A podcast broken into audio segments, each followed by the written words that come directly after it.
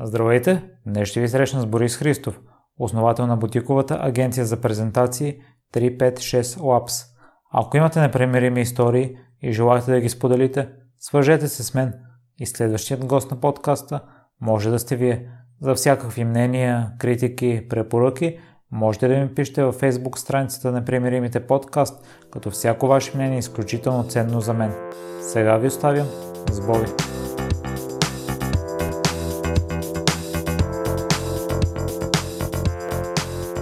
Боби, благодаря много за честа да ми гостуваш, тъй като лично за мен ти си един от най-успешните българи. Не знам дали не си от най-успешните хора в света. Като се готвих за разговора, преслушах отново твоите участия и изпитах една вътрешна гордост, може би заради това, че сме сънародници и че си достигнал до най-големите компании. И отново казвам, че за мен е истинска, истинска чест да ми И за мен също удоволствие да съм част от подкаста. От а, всички твои участия не, не успя да разбера така и така името откъде произлиза. Тоест името на компанията имаш предвид. Да. Името на компанията, първото това е доста странно, защото доста хора го бъркат. Първо, много хора ни наричат 365 Labs, а не 356 Labs, както по принцип е името. Причината защо ни бърка до такава степен е ясна. 365 нали, потенциално най-малкото, ако си в България, може би си виждал супермаркетите, а много хора го бъркат и заради броя дни в годината, много такъв тип неща, но като цяло името на компанията идва по много интересен, поне за мен начин, защото когато се опитахме да намерим име на фирмата, стартиращата точка винаги е кой домен в интернет е свободен. Поне за мен. И аз така подходих едно време. И съответно пробвам всичко, което мога да се сетиш. И presentationagency.com, presentation studio.com, presentation, не знам си какво.com и всичко това е заето, разбира се. Това са стандартни домени, които дори да няма сайтове на тях, те са букнати от някой, някой ще иска 10 000 евро, примерно да ти продаде домен. И съответно в момента наистина пробвах много варианти. И това е много важно. Наистина не съм се отказал на петия вариант. Пробвах много, наистина се натиснах да... Окей, няма да се правям толкова лесно. И в един момент просто казах, окей, явно трябва друг подход, защото всичките тия домени бяха, бяха заети. И тогава се замислих какво е нещо, което е много близко до мен, с което аз бих се асоциирал и бих асоциирал компанията. И това е, че по една или по друга причина някой някъде там в детството ми ме е зомбирал на тема Porsche, т.е. автомобилния бранд Porsche. Първият модел на Porsche е 356. Той е много важен модел за компанията заради това, че не само защото е първият модел, а заради това, че е изключително семпл от гледна точка на дизайна на самия автомобил. Това са две неща, простотата и дизайна са две неща, с които ние много се асоциираме. И оттам първата частица на думата, на, на името на компанията се роди 356. Нали, простотата на дизайна. Това са две неща, които ние много се асоциираме с тях. А пак Labs дойде от идеята за това, че винаги когато си мислех, ора, ако стартирам някаква компания или каквато и да е инициатива, моята вътрешна идея и начинът по който аз дишам, честно казано, е, че или ще се стараем да бъдем най-добрите в това, което правим и ние ще се стараем да зададем тенденциите в този бранш и така нататък, или няма да го правим като хората. Или няма да го правим въобще. И съответно Labs идва от лаборатория, нали, експеримента, новото, тестовете и така нататък. 356 Labs, една дума, го пробвах в uh, сайта на Superhosting тогава, нали, дето имаш чекър и да провериш дали са свободни сайтовете. Беше свободно и оттам дойде всъщност името. Боя ти се интересуваш от изнасянето на презентация още от старата ти работа, когато си работи в HP. По какъв начин разбра, че има проблем с изнасянето, тъй като и ти споделяш, че общо взето е наложен един грешен начин и е трудно да се разбере, и то от най-големите компании. О, да. И е трудно да се разбере, че това не е най-оптималния. Ами, да. И можеш да го разбереш по просто причина, че когато си част от такъв тип организации, HP, Microsoft или IBM или голяма компания, без значение нали, коя е, да не приоритизираме едната на другата, просто виждаш, че голяма част от хората прекарват изключително много време в срещи, на които някой презентира. Или в онлайн колове, в които някой им презентира нали, по Skype или Microsoft Teams или Google Hangouts. Днес бях, водихме обучение в една компания, която която пък използва Cisco WebEx, нали, различни технологии. Когато забележиш, че голяма част от тези презентации са доста неефективни, нали, хората буквално правят някакви други неща по време на тия срещи, вместо да слушат лектора, очевидно, че има някакъв има нещо, което е проблемно. Нали? Тоест, трудно е да кажеш, че всичко е безпроблемно и че всичко върви гладко, когато виждаш динамиката. Нали? То е ясно, че има, ня... има някаква драма вътре.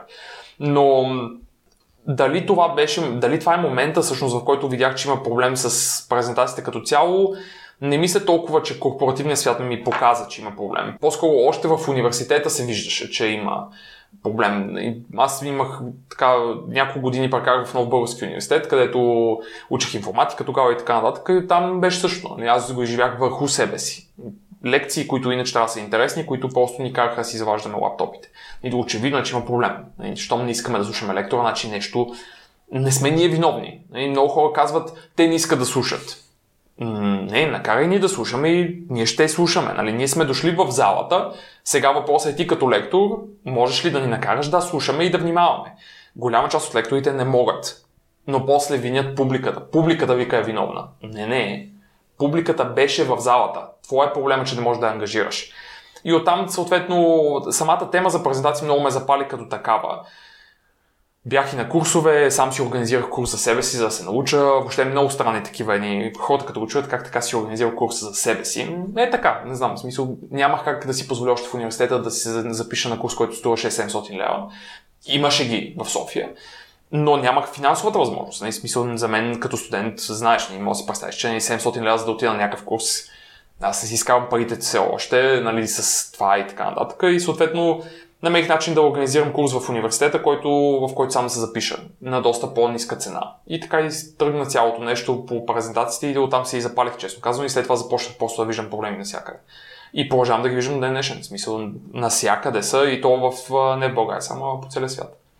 А последствие по какъв начин придоби всички тези знания? Защото аз изгледах и някои твои лекции, в които говориш да. конкретно за програмите. Софтуер. да, и оставам впечатлен. Ами, вижте, нещата са, когато има нещо, което те пали, според мен ти правиш всичко възможно да го научиш. Нали? И когато, и това се шегувахме наскоро с един мой познат, че то не, не се, нали, наистина е клиширано това цялото нещо, но според мен, според мен, когато виж нещо, което толкова много ти допада, в един момент стигаш до една фаза, в която не го сеш толкова като работа, колкото просто като забавление.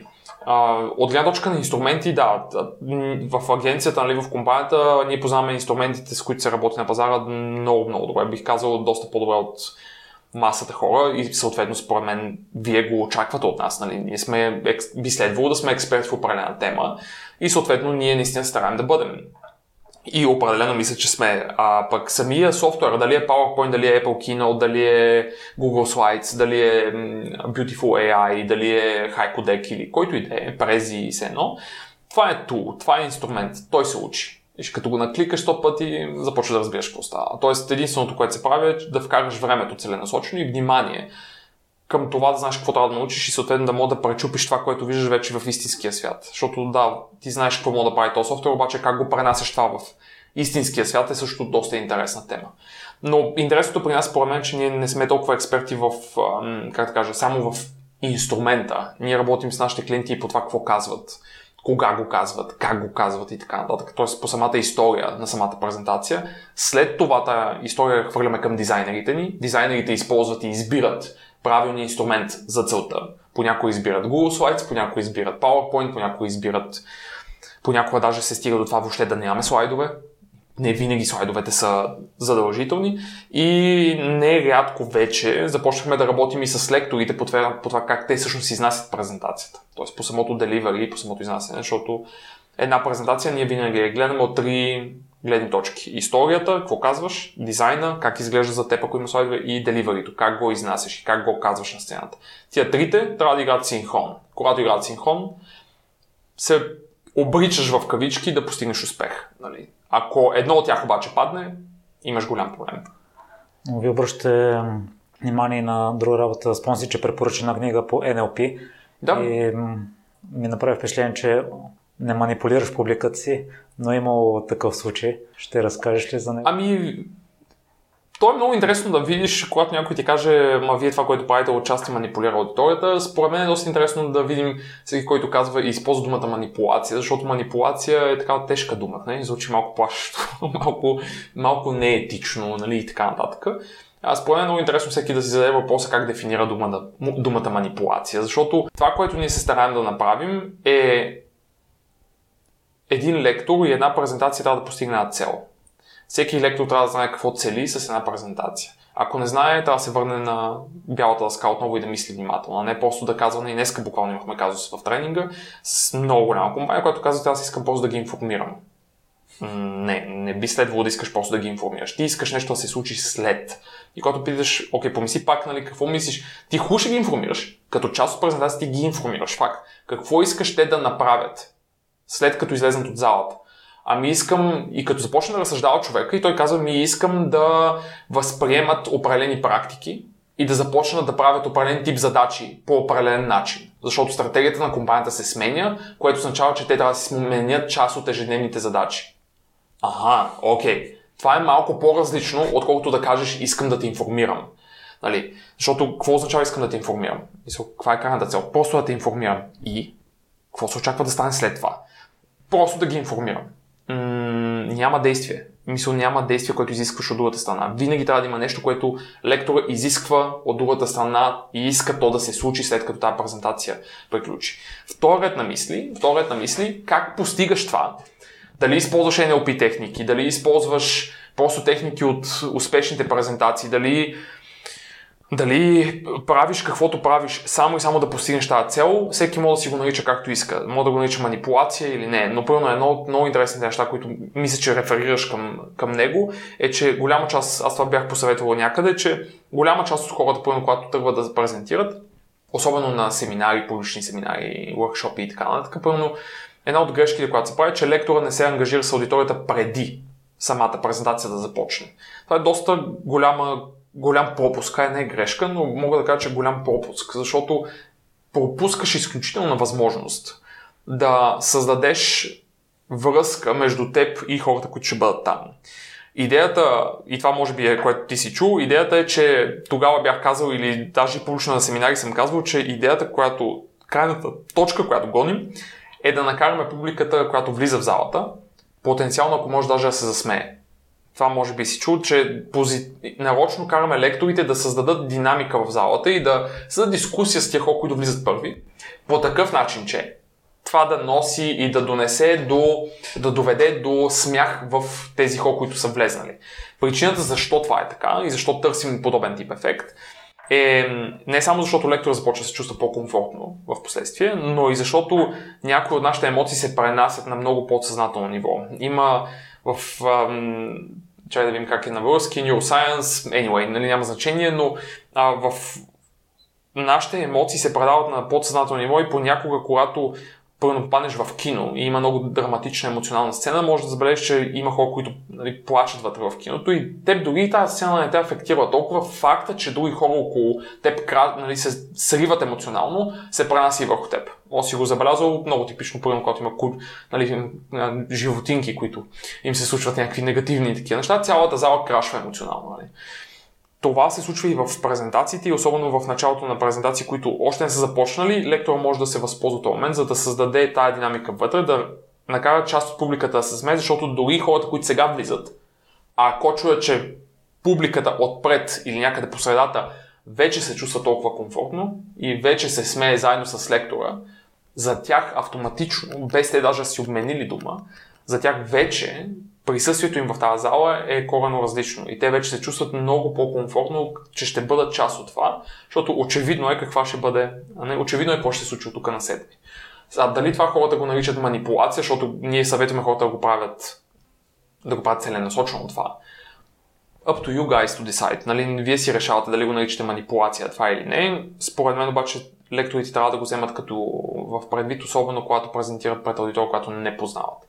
Просто и само и само за да създадат тази динамика вътре в залата, защото това помага както на хората, които влизат, които са в аудиторията, така и на самия лектор да укроти и притеснението и нервите и така нататък преди самата лекция да започне. Така че, да, може би това си чул като идея. Боя, ти в началото си съчетавал работата в HP с работата в 356 Labs. В BluePros. Да, аз напуснах HP и отидох да работя с една компания, която се казва BluePros. И когато работех в BluePros, съчетавах с 356 Labs. Да, извън работно време работех по 356 Labs. И на мен прави впечатление, че първият клиент сравнително бързо сте... Да, първият беше на 10-я ден. Някъде правихме презентация за шахмат. Но следващите 6 месеца сте Нищо. нямали клиент. Та, има ли моменти, в който си бил на ръба? Да се о, откажеш? О, да се откажа че да видим колко, колко откровен да бъда с теб в момента. А, за отказване тогава не съм сигурен, че точно тогава съм искал да се откажа, защото тогава натисках много, изключително много да създам съдържание, което да предизвика интереса. Факта, че имахме клиент на първите, в първите две седмици, грубо казано, ми даде някакво потвърждение, че има нещо, което се случва. От гледна точка на отказване, не мисля, че тогава иска да се откажа, но от време на време в последните 4 години е имало ситуации, в които съм се замислил за това, да. Определено, защото, защото когато движиш аз нали, държа да отбележа, че аз идвам от бизнес света като човек, който управлявал 10 други компании. Тоест нямам опита на човек, който управлявал други компании, за да мога да ти кажа, о да, 11-та, все същото. Нали? А, за мен този свят е много нов. Тоест управлението на екипи, управлението на хора, управлението на им бизнес, парите, които трябва да влизат, искаш или не в тази организация и така нататък са изключително ново нещо и съответно на мен по никакъв начин не бих скрил, че трябваше да пречупя себе си по много различни начини, за да мога да, да отговоря на това какво всъщност трябва да знаеш и да можеш да правиш, за да управляваш дори малка компания като, като тази, която сме ние. Ние сме 6 човека, в момента търсим още един, а по едно време бяхме даже 8. Така че доста различен свят е, идва с много интересни предизвикателства, определено, идва с доста тежки моменти със сигурност някои моменти, които са тежки, стигат до екстремизми. В, от рода на нали, понякога да нямаш пари, да а просто да имаш проблеми с хората, които са вътре и така нататък, или пък да имаш проблем с клиент, който по една или по друга причина просто реагира толкова негативно, че потенциално, както се казва, ако си отвори устата нали, на, на улицата, може да ни сегне цялата репутация, дали има правото и, и така нататък. Корено различна дискусия, но е бил склонен да го направи поради една или друга причина. И когато тези неща се натрупат, нали, както сеш, ако в един месец ти се, ти се случат 20-30 такива неща, които всички, нали, един шамар, втори шамар, трети шамар и те, ти не мога да погледнеш още, нали, постоянно нали, едно зло не идва само, нали, така казват хората. Когато после се натрупва, натрупва, натрупва, ти се опитваш да реагираш и да оправиш едно по едно, едно по едно, и също време става все повече и все повече. А, има моменти, в които определено съм искал да се откажа, обаче в крайна сметка съм казал, стига, в смисъл, ах, стига. Ще, стискай зъби и действай сега. Аз обичам да казвам, че когато се хванал на хорото, играеш хорото. Хорото е такова каквото е. Ако не ми харесва, най-лесното е да спра цялото нещо. Не? Мисъл, всеки един момент мога да спра и да кажа на всеки това беше гайс, нали, до тук бяхме. Това е, когато ръководиш организация и екип за себе си, според мен трябва да си готов на, да просто да минаш през определени ситуации, които не са толкова лесни. И не са за всеки, според мен. Някои хора биха, няма да се в това. Познавам много такива хора. И не го казвам за да се хвали нещо такова, просто казвам, че това наистина не е за всеки, защото емоционалното напрежение, което трябва да понасяш понякога е просто прекалено. Два въпроса ми издигнаха. Нека про да поговорим за съзнанието. Ти споделяш, че той идва от спорта. Това да не се отказваш и това умение ти е помогнало най-много да стискаш зъби изцяло на това ли го даваш или има нещо друго, защото ти споделяш, че се интересуваш от баскетбол, докато аз като външно лице не смятам, че в този спорт има чак такова голямо напрежение.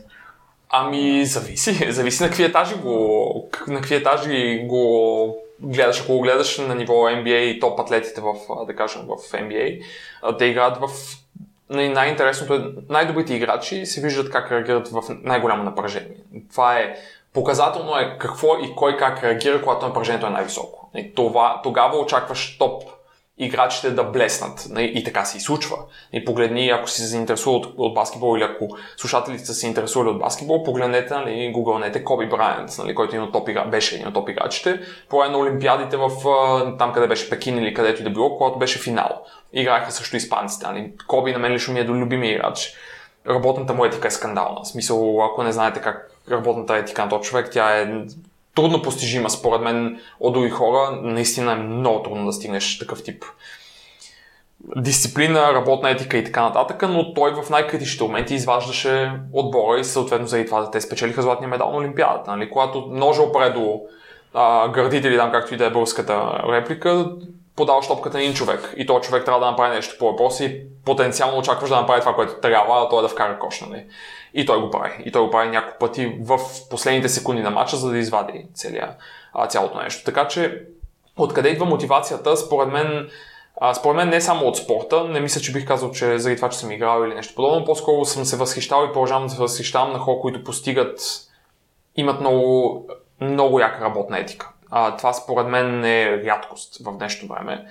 Много голяма рядкост. И хората, които обаче я имат, съответно постигат резултати, които всички други седят и гледат и казват това е невъзможно, как е, как е, как е възможно, как го е успял, как не е успял и така нататък.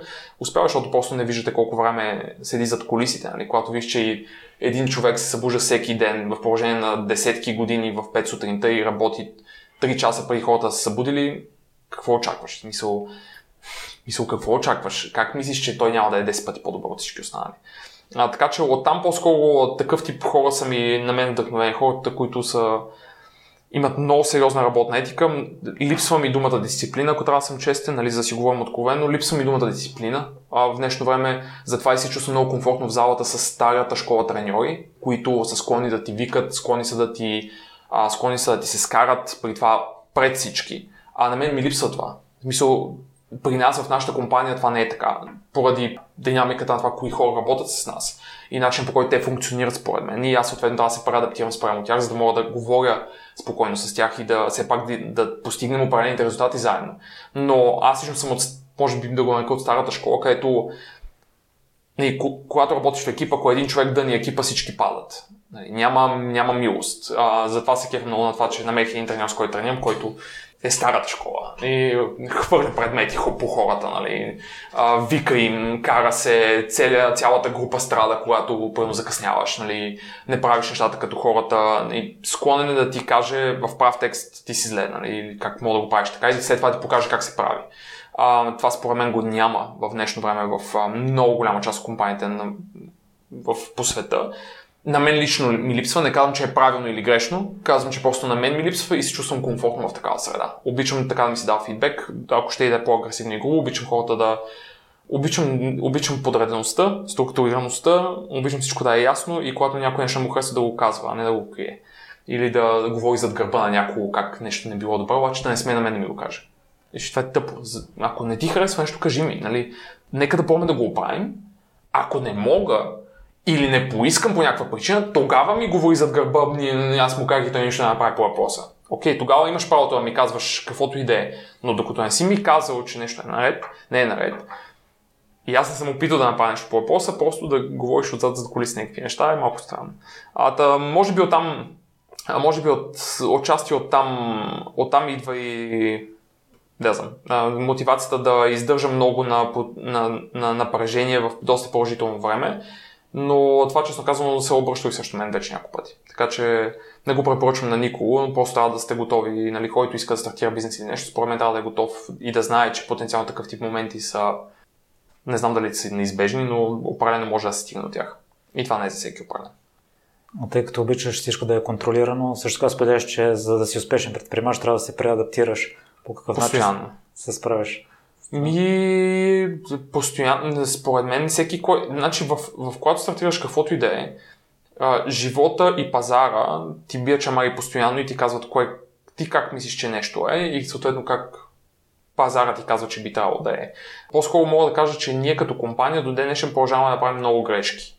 Сега, вие потенциално навънка не виждате някакви такива неща, но ние вътрешно правим много грешки. В всевъзможни дреболи и така нататък нашия принцип, или това, което аз опитвам да изградя вътре в екипа, е не толкова да контролирам, защото нали, думата контролира, ние не, микро, ние не микроменежираме никого тук. А, нямаме времето най-малко за това, нямаме и амбицията за това. По-скоро разчитаме на хората, им се доверяваме, че те имат определен тип задачи и тези задачи трябва да ги извършим на определено ниво, а просто нивото е високо просто държа да кажа, че ние, ние нямаме амбиция да ми го контролираме никой да нависина на главата на някой да му го гледам във всяка една секунда какво прави. Нямам, нямам времето и не мисля, че това е правилно даже. Но а, обратно на въпроса ти, че, че се отплеснах. Какъв ти беше въпрос? За преадаптиране, обичаш. Да, за адаптацията. За адаптацията ти нямаш друг избор. Ти нямаш друг избор. Ако искаш да си успешен в нещо, трябва да си готов да се преадаптираш постоянно което не е приятно по никакъв начин, но ако не искаш да се променяш и ако не искаш да подобряваш нещо постоянно, което понякога вързвам с това да си промениш тотално начина на мислене, на мислене за някои неща, няма да стигнеш много далеч, поне според мен. А, и това, между другото, е много голям, много интересен проблем за хората, защото хората като хора не обичат да се променят. Мисля, когато го накараш някога да се промени, той импулсивно ти казва, не, няма. Нали, и може да измисли стотици причини защо да не го направи. Въпрос е, въпрос е обратното. Мога ли да, се, мога ли да достигна до такова ниво в, на, на разбиране, че да ми е ясно, че без да се променям постоянно, няма как да се получи каквото и да е, което, каквото и да е нещо, което да стане успешно в последствие. Така че това според мен е начин на мислене. По-скоро в хората, които те, по-скоро във всеки един човек, защото дори да работиш в HP или където и да работиш, ако не се променяш постоянно, системата ще изрита в някакъв момент. В смисъл, компаниите и организациите се променят постоянно на днешно време. С динамиката е наистина огромна. Боя по какъв начин се справяш с цялото това напрежение, тъй като от някои ваши презентации са зависели сделки за милиони, Много пари, милиони. Да. да, ами от една... Какво ти кажа? Ние, ние се тупаме, как да ти кажа, ние се тупаме в гърдите, че знаем какво правим. Когато хората ни се доверяват в такива критични моменти, ние сме склонни да приемем предизвикателството и да докажем, че знаем какво правим. Така че аз по-скоро го приемам като някаква форма на предизвикателство да докажем на себе си, но и на клиента, че наистина това, което твърдим, че знаем, се прилага и в тяхната ситуация и че ще сработи. И за нас аз толкова не го гледам толкова като напрежение, колкото на да го докажем още веднъж. И нека за пореден път да покажем, че и в тази ситуация можем да се оправим. А, това не означава, че понякога не го усещаш на гърба си, нали? но според мен по-скоро идеята е за това, че се приема като предизвикателство, като през, някаква форма на предизвикателство това е и като някаква форма на, как го наричат в Coca-Cola, наскоро ми обясняха, че нали, няма проблеми, има само challenges, нали, предизвикателства, а пък при тях даже няма вече challenges, има opportunities, нали, има възможности. Така че може и клиширано да звучи, но по-скоро, когато има много критични проекти, ние ги приемаме и като, и като предизвикателство за нас самите, да видим наистина колко, колко, колко добри сме. Отново ти казвам, защото в най-критичните моменти най-добрите изпъкват. Е, ако мога да се справиш в супер критичен момент, където всички са вдигнали ръце, но ти се оправиш, това показва много, много неща. И ние имаме щастието да сме в, в, този, в този премиум сегмент, да го нарека от хора и организации, които наистина могат да поемат много голяма отговорност и да, да отговорят на очакванията на организациите и на компанията. Не ми е страшно любопитно да разбера, има ли сте лоша презентация, при положение, че знаете всички основи? Ние дали сме имали да. лоша или клиент, дали сме правили нещо за клиент, което да, е било? Вие дали сте правили за клиент? А, лоша по нашите критерии, да. А, лоша по критериите на публиката не си спомням. Със сигурност сме имали негативен, негативна обратна връзка на някои презентации, защото това, откъдето трябва да, си, трябва да изходиш винаги е, че ти не можеш да угодиш на всички. Това е много важно. Нали? не можеш да имаш една зала от 3000 човека или 250 човека пред теб и всички да излезнат от залата и да кажат, леле, нали, прекарах си значи не съжалявам за това, че влезнах в тази зала, научих супер много, не бих го заменил за нищо. Няма как да стане. Не мога да си толкова не е реалистично. Или ако го постигнеш, поздравления, няма да се повтори всеки път. От тази точка сме имали негативни коментари по-скоро градивни коментари. Как да подобрим нещо или какво да включим следващия път или кое е можело да бъде по-кратко или по-дълго или все едно от публиката. А от тук на дали ние сме имали негативни, т.е.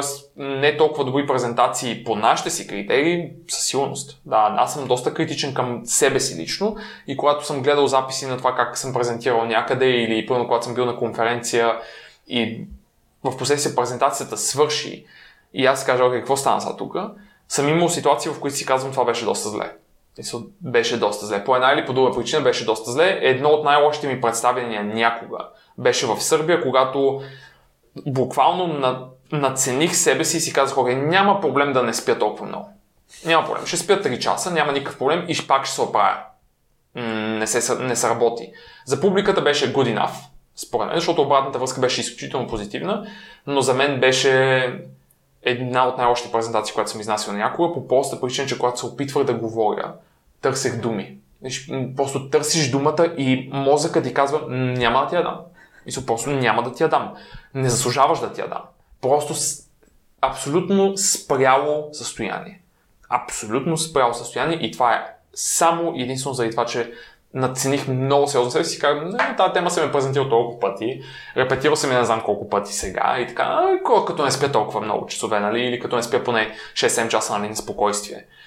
не правете това от дома си, както се казва. Нали? Не подценявайте, особено за важни презентации. Съня е нещо много важно, за да се, нали, за да се възстановите добре и да може, следно в последствие, да мога да мислиш разумно. Защото ти като мозъкът ти като ти като не си се наспал, ти не мислиш като хората. А, и съответно това беше, това беше най, може би една от най-лошите ми презентации някога в Сърбия, в Белград. Никога не бил направил пак и не съм го правил тогава. Да. Но във връзка с задоволството на всички, ти споделяш, че трябва да разбереме за кого всъщност е презентацията е най- и да е насочена към конкретния да. човек. Най-важното нещо, което се... Най-голям, най-големият проблем, който седи в момента в презентиращите по света е, че не разсъждават внимателно коя е аудиторията. Това е. Не знаеш ли пред кого презентираш, няма значение какво казваш. В смисъл, това е първото нещо, което трябва да ти е кристално ясно. Кой е пред теб и кой трябва ти да афектираш с твоето послание не си ли си написал домашното да разбереш кое, кои са тия хора или коя е тази група от хора, защото понякога искаш да афектираш част от цялата зала, не всички. Представи си състезание, и където има жури, и всички останали твои, твои а, не компетитърс, ами хора, които също отиваш на състезание за и ние имахме клиент, който искаше да вземе ни пари от Луфтханза. Луфтханза бяха журито. Съответно в залата има и други хора, които искат да вземат тия пари. Презентацията обаче, кой, кой трябва да афектира? Ние искаме парите на Луфтханза. Кой трябва да афектира? Журито. Ти и аз може да излезем от тази презентация на една компания, която се казва 500 Ops и кажем, това беше най-тъпата презентация на света. Ако тя обаче вземе парите на Луфтханза, тази презентация всъщност не е била за мен и теб. Тя е била за корено различни хора. И си е постигнала целта. Така че най-важното нещо е да се знае коя е аудиторията, наистина да се вкара много внимание в това, защото на базата на това се прави всичко останало. На базата на това преценяваш как да говориш, на базата на това избираш какво да кажеш, потенциално кога да го кажеш, какво да включиш, какво да изключиш, на какъв език да говориш, на български ли говорим въобще тук. Мисъл, тия хора идват от Англия, Германия и Холандия. На какъв език им говориш въобще? Мисъл, на български ли ще им говориш? Всичко тръгва от аудиторията, техния опит, техния живот, тяхната експертиза в определена тема. Всяко едно нещо, което може да се намери за една аудитория, трябва да бъде пречупено през твоята презентация, да си задаваш въпроса, окей, знам, че този човек има е това хоби. Какво означава това? Мога ли по някакъв начин да използвам това знание и да направя в презентацията си нещо, което да го докосне на тази тема, така че да го спечеля на моя страна. Там може да вкараш много време, в анализ и да, това е едно от най-големите проблеми, които се виждат в масово в презентацията, нали? включително и днес в много голяма IT компания, почти никой не вкарва целенасочено внимание върху това да помисли коя е тази аудитория, пред която трябва да презентират. И всеки път е различен. И даже ако се замислиш, и с това ще приключа ни тази тема, една и съща презентация, една и съща тема, две различни групи хора, потенциално са две различни презентации. И ти говориш нали, когато си първо стартираш компания, когато презентираш пред инвеститори за компанията ти, говориш ни неща. Колко пари ти трябва, как ще ги използваш, кои си ти конкуренти и така нататък. Същата презентация за твоята стартираща компания пред потенциални клиенти, колко е на различна презентация. Ти не... Какво ги интересува потенциалните ти клиенти, колко пари търсиш от инвеститори? Как би ги изхарчил? Кои са ти конкуренти? Все, никой не го интересува това. Ако аз съм ти потенциален клиент, мен ме интересува как аз ще си разреша определен проблем, как ти ще го разрешиш този проблем за мен и какво ще спечеля аз от това. Една и съща презентация, една и съща тема, две различни аудитории са две различни презентации всъщност. Това е нещо, което много хората трябва да внимават много с това. Бой, предполагам, че си чул, че най-големия страх е на хората е да говорят пред публика. Един от най-големите, да, така се говори обърна. Ти още от рано си започнал. Не, не, зависим, зависим, зависим. От университета горе-долу. В университета беше много зле положението. За мен това е рано. Окей, okay, добре, да. Ако го дефинираш като рано, окей, okay, да. А та по какъв начин се справи с този страх, за да достигнеш до най-големите конференции? Ами с много практика. Всъщност, по проста причина, че аз в момента, в който момента, в който видях, че имам проблем, беше в университета. Защото организирах едни събития, на които представях лектори. И в тази една минута или две минути, в които аз всъщност трябваше да представя другите лектори, които ще поемат сцената пред мои колеги, никой не искаше да слуша. Значи, ако публиката не иска да ме слуша две минути, проблема не е в тях. Проблема е в мен. И тогава разбрах, че трябва да направя нещо по въпроса, ако искам да нещо да се промени. Нали? Не мога да кажа на публиката, вие сте много зле, как така не ме слушате. Нали? Това е доста, доста странно би било от моя страна. Тогава всъщност организирах този курс, който беше себе си и в него вкарах много време, много време и усилия наистина да взема максимум от него. И в последствие, след като свърши този курс, единственото, което правех е, че всъщност където чуех възможност да се презентира, вдигах ръка да ходя да презентира. И причината и още до днес ще си спомням и продължавам да го правя отчасти, честно казано, е, че единственото, което ме вълнува е да го изпитам самия. Защото когато четеш една книга е едно, когато го правиш е корено различно. За мен истинската експертиза идва от това да си го правил, да си се опарил, да разбереш къде е проблема, след това си го направил по друг начин и след това аз си мисля, че мога да кажа на някого, направи го директно така. Нали? Защото в момента масово много хора говорят за някакви неща, но не са ги правили. И се усеща. Усеща се. И заради това и днеска даже пак имаше дискусия за така наречените коучове. Нали? На 18 години лайф коуч. Как така точно сте, как така? И заради подобен тип хора, истинските коучове, истинските коучове сега в момента страдат. Защото всеки, който чуе думата коуч в момента, асоциацията му е, за съжаление, негативна.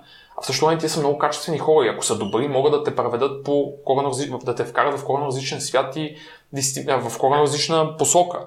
Но само за това, че пазара се отцапа много с такъв тип хора, които просто са чели нещо или са чули нещо или са гледали YouTube видео на тази тема, казват аз съм лайф коуч. Не, не си нямаш експертизата и, екс, и опита да твърдиш каквото и да било. Така че начинът по който аз го продължах беше с много презентиране в много различни ситуации, в много различни, пред много различни аудитории, за да мога просто да се цапам. Аз обичам да просто да се изцапам, искам да го усетя и не ме е страх да го усетя. Нямам проблем с това.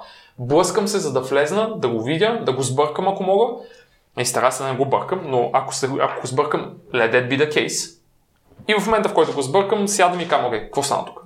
Мисля, защо стана това така? И съответно се опитвам да разбера откъде е дошъл проблема и да го коригирам. Така че който иска да направи крачки в този свят, трябва просто да презентира по-често. Това е. И да не се притеснява да го прави. И съответно в момента, в който види нещо, което може да бъде коригирано, поправено, за да стане презентацията му или презентациите му по-добри, да го коригира директно. Това е. Проба грешка. Е, е, просто много практика, както във всяко друго нещо, честно казвам.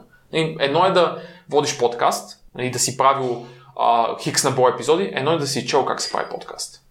Малко по-различно е. И бих се доверил на теб да ми кажеш как да направя подкаст, отколкото на човек, който е прочел един блокпост за подкастинг. Аз също мога да прочета, но не съм го правил. Нали? Голяма разлика просто.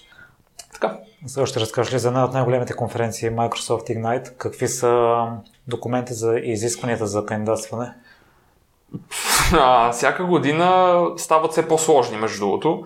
Ignite е, да, Ignite е най-голямото събитие на Microsoft за годината. Случва се веднъж на година. Над 25 000 души присъстват на това нещо. Голяма бройка. Трудно е, между другото, да го разбереш и да го, си го представиш, защото ние сме свикнали в Европа да виждаме конференции, които са 2-3 хиляди души, нали? които кажеш, леле, какво събитие. В Штатите, едно от хубавите неща на Штатите, според мен, е мащабите.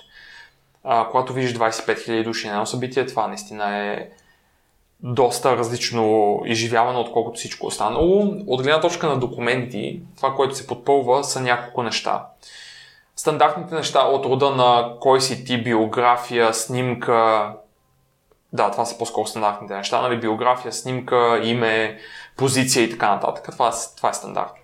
Новите неща, които Ignite добавят и започнаха да добавят е пълно видеа, в които искат да те видят как презентираш. Това са неща, които в нещо време според мен беше време и за Ignite да го добавят. От доста време се прави на големи конференции. Беше въпрос на време, според мен, и Ignite да го направят. Тази година го бяха направили. Съответно, трябва да посочиш линкове с YouTube или видеа като цяло, където се вижда как презентираш. От тук на след вече влиза самите теми, които искаш да презентираш. За тях това, което се подпълва е име на сесията, абс, така наречения абстракт. Абстракта е кратко описание на сесията, което трябва да привлече аудиторията. Нали? Като го прочетеш ти, да си кажеш, у, тази сесия ми звучи интересно, искам да хода да я слушам. Има също така нареченото, те в, на Ignite в момента има два абстракта. Един, който отива за Microsoft, които те го четат, и един, който става публичен. Тоест, забележи как двете аудитории са корено различни и съответно абстрактите трябва да бъдат корено различни. Едните трябва да докосне Microsoft, т.е. да им да им покажеш на тях по някакъв начин егото и самочувствието и съответно да напишеш нещо, което резонира с тях. Едното е, което трябва да го види публиката, която съответно си е закупила билети и влиза вътре и то да резонира пък с тях. Една и съща тема, две различни аудитории, обаче съответно два различни абстракта. И съответно, другото нещо, което бяха добавили, освен и видеята и двата, двата абстракта, е, че в последните две години добавиха така наречения elevator pitch, което е с две изречения, буквално, имаш ограничение от 100 символа, нещо такова, или някакво такова, много кратко е, да продадеш сесията пак на Microsoft. Мисля, пак трябва да намислиш нещо, което като, само като го прочетеш като твит, буквално да ти продаде тази сесия. Това са документите, които подаваш, съответно, към, към, към самото събитие и от тук наседне чакаш. И от тук наседне вече те избират какво се случва, като отново, както и при подготовката на презентация, тук трябва хората да мислят, ако искат да пускат документи за, презен... за конференция, да мислят кой е организатора на конференцията, каква е темата на тази конференция и потенциално, ако ти си организатор, какво мислиш, че трябва да бъде чут, т.е. какви теми искаш да бъдат чути там и какво искаш аудиторията на тази конференция ти като организатор да научи. Защото ако се пречупиш през призмата на организатора, ако влезеш в обувките на организатора, започваш да разсъждаш по коренно различен начин какво потенциално да им кажеш и какво потенциално да подадеш като документи. А, и тази година аз им разказах и на екипа как всъщност завъртях през призмата според мен на Microsoft и темите, които а, пуснах и пет, аз пуснах 5 и две от тях бяха одобрени.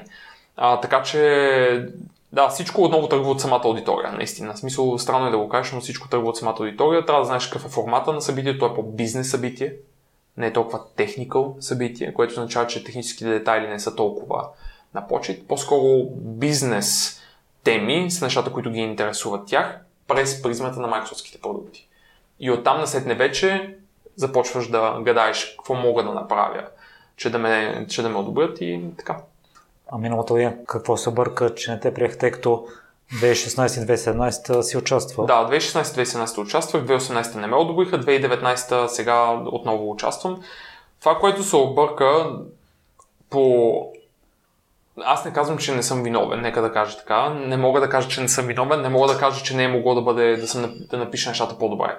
Със сигурност е могло да напиша и да тунинговам нещата още повече, някъде по пътя. Интересното беше, че и за 2018 вкарах много време и съответно и доста обратна връзка от хора, включително и нещата, които пусках като документи и бяха проверени от native English speaker. И до такова ниво, само за да съм сигурен, че всяка запетайка, всяка граматич... всичко граматически е все едно говори американец. Нали? Това е много, там се гледат много тия неща. Нали? Гледат се такъв тип детайли, нали? запетайки, времена, нали? дори такъв тип дребни детайли се наблюдават, защото и ако това не мога да направиш като хората, какво очакваме от тук след за сесията ти? А, те минаха през проверки, не имаше някакви леки корекции, нанесохме ги и така нататък и все пак не ме одобриха. И аз поисках обратна връзка, често казвам. Microsoft ги питах защо, нали, кажете ми малко повече къде съм сбъркала, за да знам какво мога да коригирам за 2019. Отговора, който ми дадоха, дали политически коректния отговор или просто наистина е било така, не знам. Но отговор, който аз получих, беше, че всъщност Microsoft са преценили и искат по време на Microsoft Ignite да говорят в 80-85% от времето Microsoft имплоита, т.е. хора, които работят за Microsoft. И съответно този процент е гигантски, не сещаш. Смисъл, когато искаш да имаш толкова много хора да говорят и те да са Microsoft служители, това остава много малко пространство за останалите от нас, които не работим за Microsoft. Още по-лошо е, че аз можеше да кажем, ами, защо не влезах в тия 15%. Моето оправдание, ако трябва да търси оправдание защо се случва, защото смея да твърдя, че знам какво случва в екосистемата на Microsoft, е, че PowerPoint като софтуер и презентациите като тема не са най- да го нарека секси темата, която Microsoft искат и приветстват. Това не е един от ключовите им приоритети като теми. Техните ключови приоритети са Artificial Intelligence, изкуствен интелект, Machine Learning, Security, т.е. сигурност и съответно облачни технологии. В тия четири аз не попадам по никакъв начин. PowerPoint вече доминира пазара. При това в огромни мащаби. Тоест, дори да има и да няма сесия, хората и без това го използват. Това не е така в другите четири параметъра, където Microsoft определено искат да наваксват и заради това натискат сериозно, защото на тази конференция ти имаш всички най-важни хора на планетата вътре. И ако можеш да им продадеш твоето решение, тук говорим за много сериозни суми пари и те заради това приоритизират тези теми. Това е моето оправдание и моето обяснение. Дали съм могъл да направя нещо по-добре? Сигурно. Сигурно. Надявам се 2019 това да е мисля, да съм коригирал каквото е трябвало и мисля, че съответно и заради това и заради това, съответно, нещата се получават. А това, че по-късно през годината ще изнесеш две 20-минутни презентации, доближава ли те до целта да достигнеш до 70 минутна? Ами, надявам се. Моята, да, моята така тайна мечта е да ме допуснат да водя 70 минутна лекция на Ignite. Трудно е. Аз тръгна да ти казвам и преди да започнем да записваме, че това е доста... Има много политика вътре, както вече разбираш. Нали, темите, приоритетите на организацията, защото това е тяхната конференция, не е твоята, не е моята. Тоест, те си поставят приоритети, те казват това е най-важното и съответно тия теми искаме да бъдат покрити. И нали, за да могат да разберете контекста на всички, които слушат, миналата година, когато не ме одобриха, от 1150 сесии за една седмица, защото 1150 презентации се случват в тази една седмица, а малко е диво. 50, 50 сесии текат паралелно. Може да си представиш, ти имаш, ти като, като човек, който си купува билет, влизаш и във всеки един момент може да избереш една от 50 и няколко сесии да слушаш. Което е доста голям избор, нали? В смисъл, доста голям избор. Миналата година, от 1200 сесии почти, имаше само една сесия, която не беше даже само за PowerPoint, а беше за Word, Excel и PowerPoint. Само една от 1200 трябва да ти казва какъв е приоритета на компанията, за това колко важно е според тях да говорят на тази тема whatsoever. Така че дали въобще някой ще се стигне до 70-минутна презентация от външно лице, а не от Microsoft служител – Интересна е темата, защото не е приоритет. Ако презентирах в предишния си свят, където презентирах за SQL Server, което е Enterprise продукт им за бази данни, не казвам, че ще, да бъде по-лесно, но определено ще да бъде по-възможно. Нека да го нарека така. За PowerPoint 70 минутна сесия от не Microsoft служител Айде да не казвам, че е невъзможно, но определено би ми било интересно да, да се случи. Дори да не съм аз. И дори да не съм аз, ако направят нещо подобно, това е добър знак вътрешно, че Microsoft всъщност наистина приоритизират темата като такава. И бих се зарадвал, честно казвам, който и да изнесе от мой колега в някаква форма. Но не Microsoft служител, защото Microsoft служители понякога изнасят. Понякога изнасят хората, които ръководят цялата продуктова, хората, които ръководят целият продукт, понякога имат 70 минутни сесии. Ама това са хората, които ръководят целият продукт и работят за Microsoft. Искаме, искам да видя външно лице аз. Да говори 70 минути за PowerPoint, да покажа нещо. Дори да не съм аз, ако го направят, ще подкрепя със сигурност. Вече споменахме, че вие работите с от най-големите фирми в целия свят. Да. По какъв начин се стигна до там? Ми, ние в момента имаме една друга грешка, която правим и проблема, който имаме, че ние в момента, от една страна това е проблем, че ние, ние проактивно не си търсим клиенти. Това е проблем. Това е и грешка от наша страна. Единствено, всичките ни клиенти всъщност идват от това, че някой ни е препоръчал някъде по пътя. Или са клиенти, с които вече сме работили, и съответно те правят втори проект, трети проект, искат тренинг, искат си обучат хората или някой идва за консултация или си купуват онлайн курсовете ни и така нататък. Или се прави презентация, нали, и така нататък. Начинът по който, нали, отново, по този начин се стига до нас в момента. Определено обаче ще го променим това и определено ще вкараме и време в така наречения outbound, т.е. ние да от наша страна да дойде инициативността и да ходим по среща, ние да инициираме интереса. А, защото в момента не го правим, не го правим по много причини, мога да се извинявам колкото искаш, нали? това е лесната, лесната част, но знаем, че е проблем, ще го коригираме. Така че по този начин идва, ние генерираме доста също съдържание, което съдържание, подкасти, вебинари, презентираме на всевъзможни конференции, събития, къде ли не, буквално. Така че на колкото повече места ходим и показваме какво можем и какво правим, начинът по който ние го показваме е толкова черно-бяло, че когато виж това, което ние правим, ако, ако пак си кажеш, че твоето е по-добро, просто лъжеш себе си. Нали, толкова е красноречиво и толкова се стараем да го направим толкова красноречиво, че да те убедим, и мисля, че успяваме, че отново ако кажеш, твоята презентация е по-добра от тази на тая агенция, която току-що видях, лъжеш се. В смисъл, лъжеш себе си и го правиш по някаква друга причина. А наистина толкова красноречиво се опитваме да го направим и оттам съответно също идват, а, идва интерес към организацията, но масата, масата над 90% идва от препоръки от някого или като от повтарящи се клиенти, което не може да не ни радва. Разбира се, защото това означава, че хората просто оценят това, което правим, виждат резултатите и оттам наседне решава да, решава да стигне на нас отново. А какво мислиш, че ви отличава от другите подобни компании? на най-високо ниво? Ами, експер... на, от другите компании ние в България не... В световен мащаб.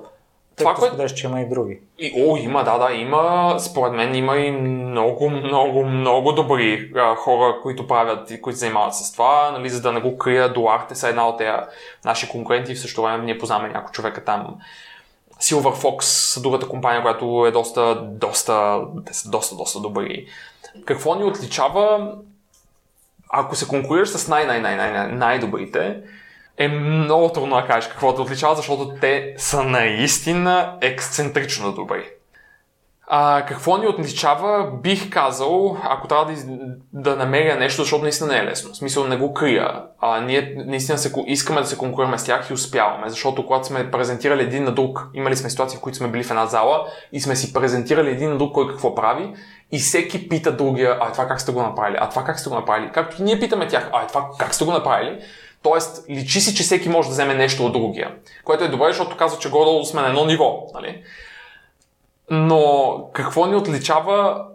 Аз честно казвам, бих казал, че това, което ни отличава е, може би, експертизата, която имаме като hands-on. Тоест, нещата, които ние правим за нашите клиенти, не бих казал, не бих казал, че тези организации имат хора вътре в самата компания, които са и много добри презентатори като такива и презентират много често.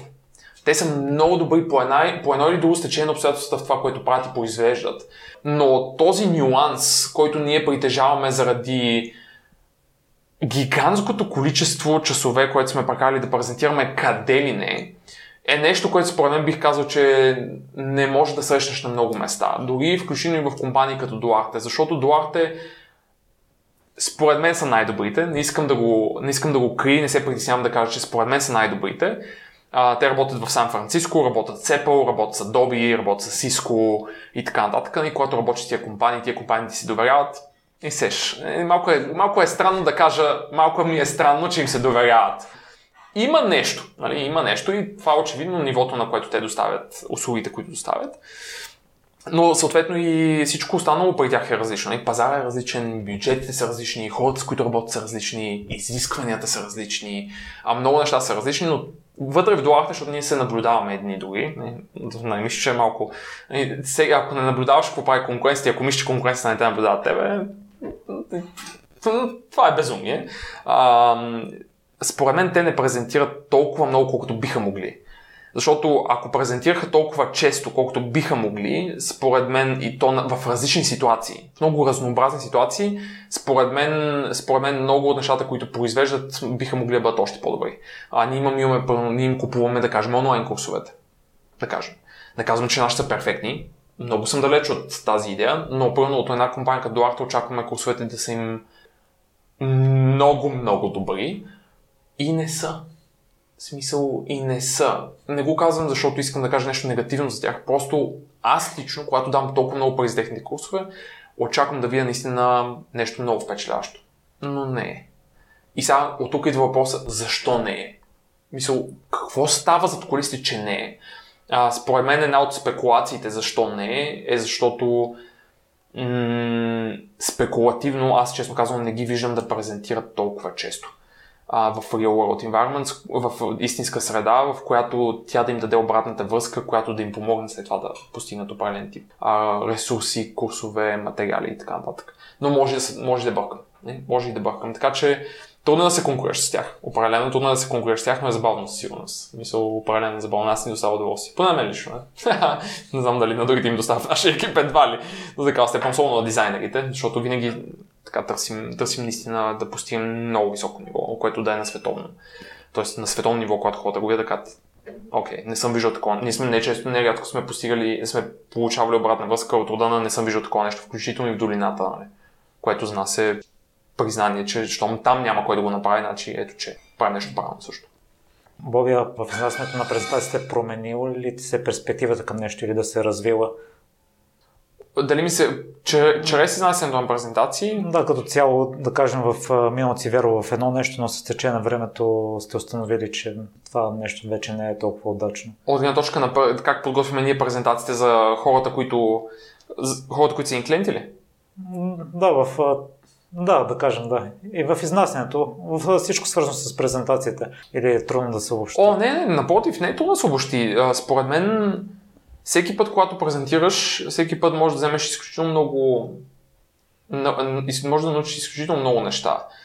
Едно от нещата, които според мен пазара ни научи и ние видяхме пропаст за него е първо, когато се подготвят така наречените селс презентации, а, които, когато видиш динамиката на една, на една зала, под 10 души, хора на много високи позиции, които нямат време и съответно много прекъсват. Типичният подход е, и ние съответно сме правили по такъв тип презентации, които са линейни. Тоест, ти все пак подготвяш презентация на лектор, която от първи до 40 слайд, не е грубо казано. Но когато го видяхме няколко пъти, си казахме, хм, това е интересно. В смисъл, може ли да има друг подход? Защото много често ни прекъсват. А що много често ни прекъсват, очевидно не чуват това, което искат да чуят. И оттам дойдохме с идеята да направим презентации, които са като дашборди, в които имаш всички теми, които могат да бъдат дискутирани съответно по-скоро лектора не отива да, дискутира, да презентира линейно от първи до 50 слайда, ми пита публиката откъде искате да започнем. Така че това е нещо, което, ето ти нещо, което сме, сме научили от самата динамика на това какво виждаме на пазара постоянно.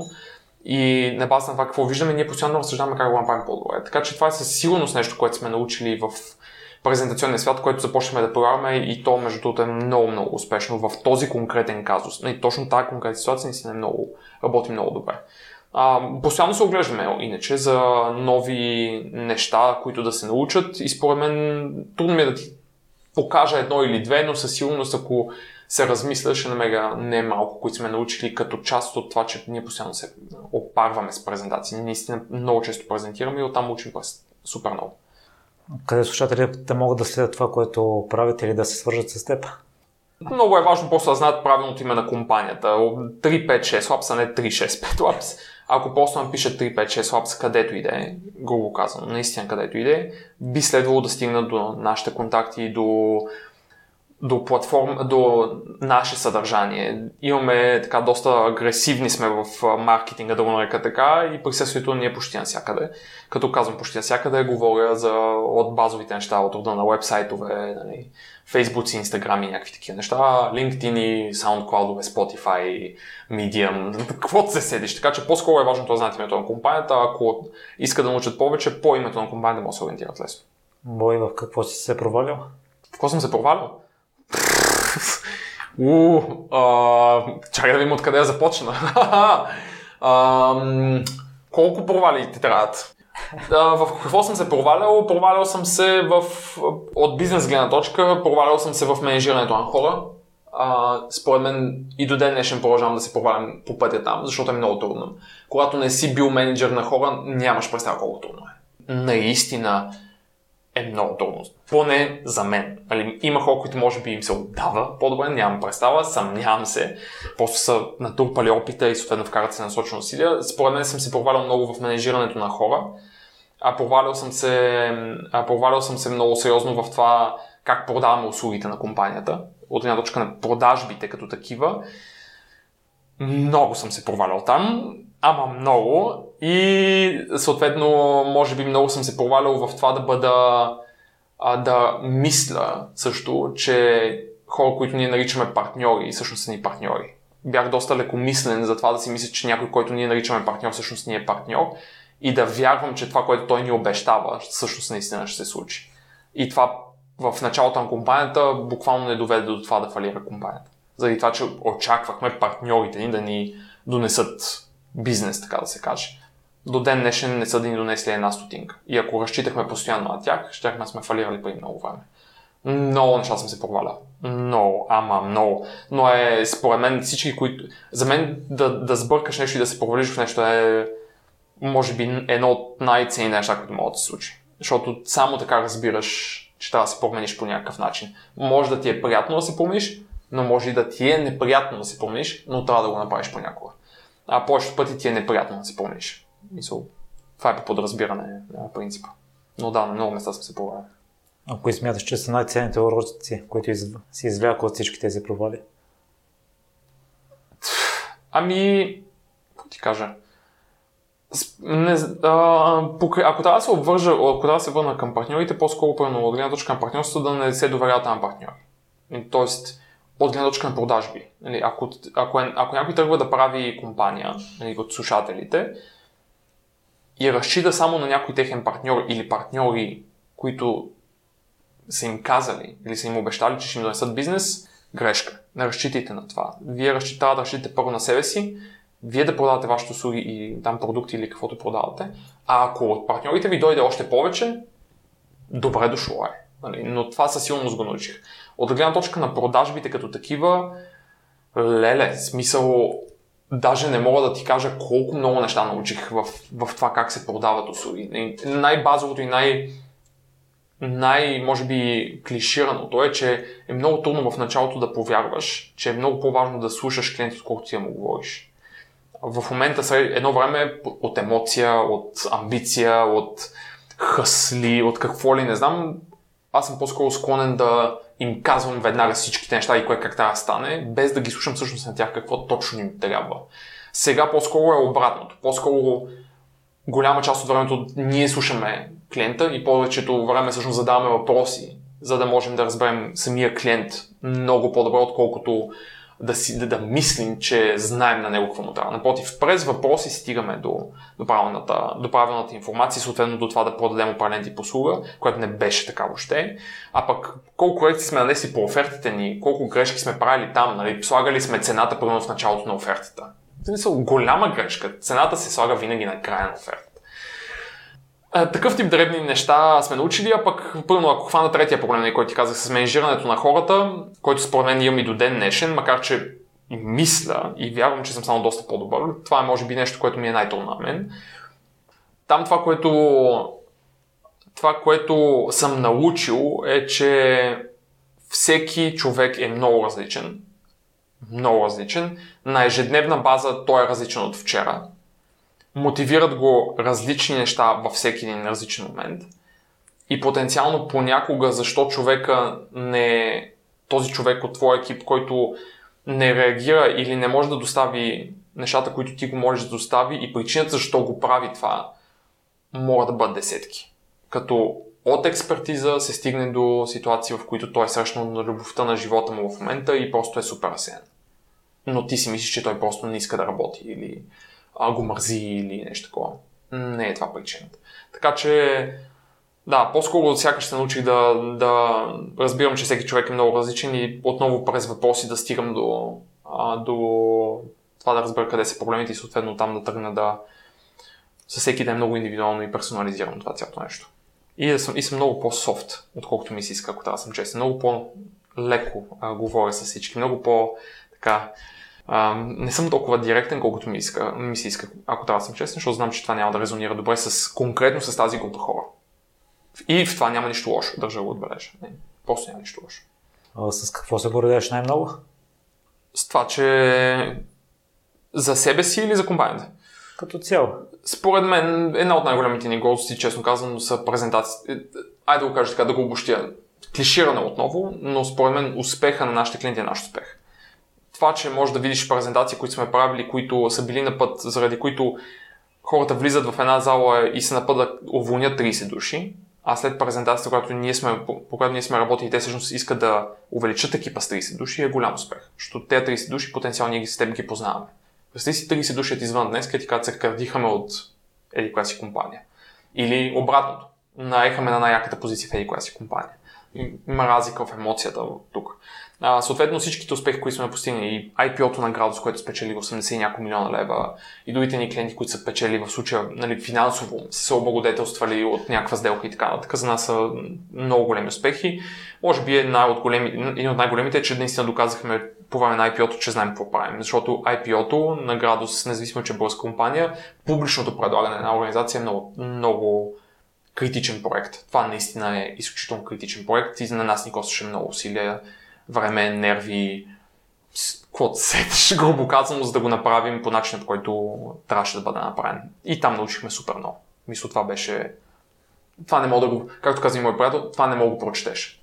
Трябва да го изпиташ. Няма как да го прочетеш книга. Не е също. Не може да бъде също. Така че в тези неща се, в тези неща се ориентирам. Благодаря много за днешния разговор, Боби. Аз, аз ти пожелавам да не ти минават такива мисли за отказване или ако ти минават веднага да ги... Тушираме ги бързо. Тушираме. Минават от време на време, но се старая да ги туширам, но се надявам по-скоро да няма ситуации, в които да ме предизвиква да си го мисля. Нека да го кажа така. И 2020 да те видим на 70 минутна презентация. Айде да видим, да, ще се радвам и аз ще се казвам.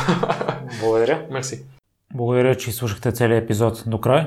Още веднъж, ако имате интересна история и желаете да я споделите, свържете се с мен и следващият гост на подкаста може да сте вие.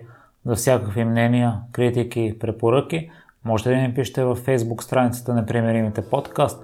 Отговарям на всичко и всяко ваше мнение е изключително важно за мен. Лек и разкошен ден!